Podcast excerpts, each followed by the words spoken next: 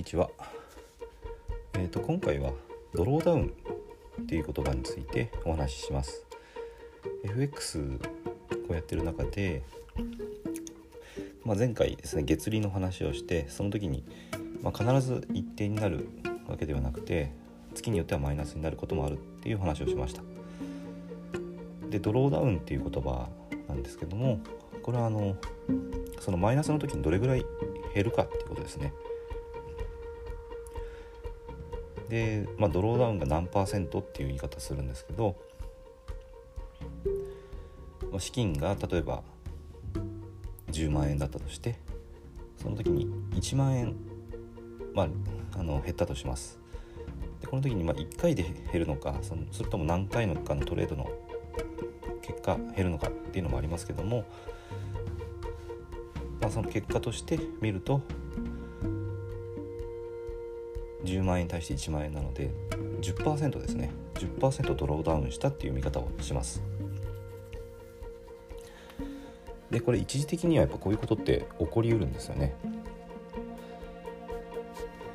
まあ1回で10%減ってしまうとちょっと大きすぎるとは思います。でただえーと、1回あたりの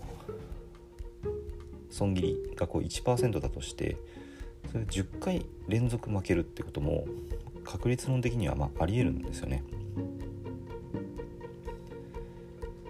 まあ、勝率が50%だったとしても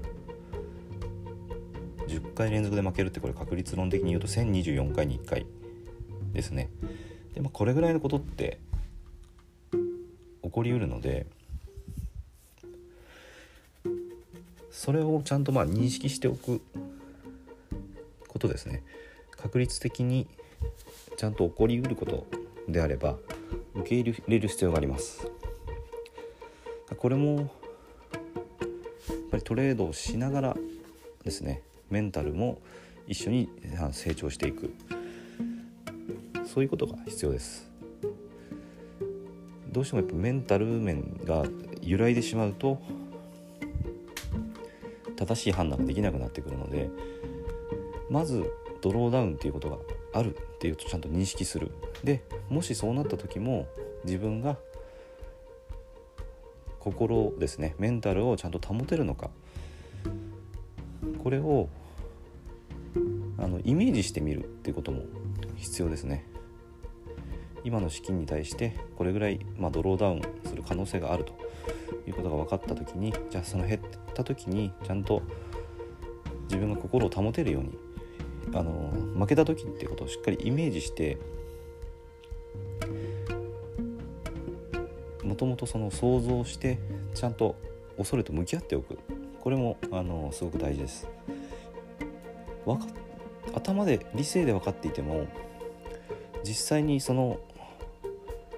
ドローダウンですね損失っていうことに直面してしまった時にそれがあらかじめその心で心の中で処理しきれてない場合ですね。恐れと向き合ってない恐れからこう目を背けてしまってるだけの場合っていうのは実際にその損失に直面した時に心が保てなくなる恐れがあります。理性では計算上こうなるって分かってるのにどうしてもあの潜在意識の方がそれを拒絶してしまって見たくない。でもう、うん、負けた分一気に取り返してやるって言って大きな額を入れてしまって、えー、まあ、資金を全部溶かして退場になってしまうっていうのはすごく多くあるパターンなのでこのドローダウンはですねよくあの常にですね起こる。でそれのどれぐらい減るかっていうのはちゃんと理解してですねしっかり向き合って何回もあの心の中でイメージして実際にその恐れとしっかりこう恐れを共にする状態になれるように、え、しておくのがいいと思います。でこれも資金が増えてくると同じ何パーセントのドローダウンって言っても10万円の 10%1、えー、万円のドローダウンするの場合と100万円で10%ドローダウンして10万円減る場合これ1000万円資金があって10%ドローダウンしたら100万円なんですよね。で額が違うとやっぱり人間の心って反応が変わります。なのでえっ、ー、とドローダウンした時の、まあ、資金によってですね常にあの向き合って今このドローダウン起こった時に自分がちゃんと心を正常に保てるかっていうのはよく考えた方がいいです。でもし保てないんであればあの大きな資金はまず入れない方がいいと思います。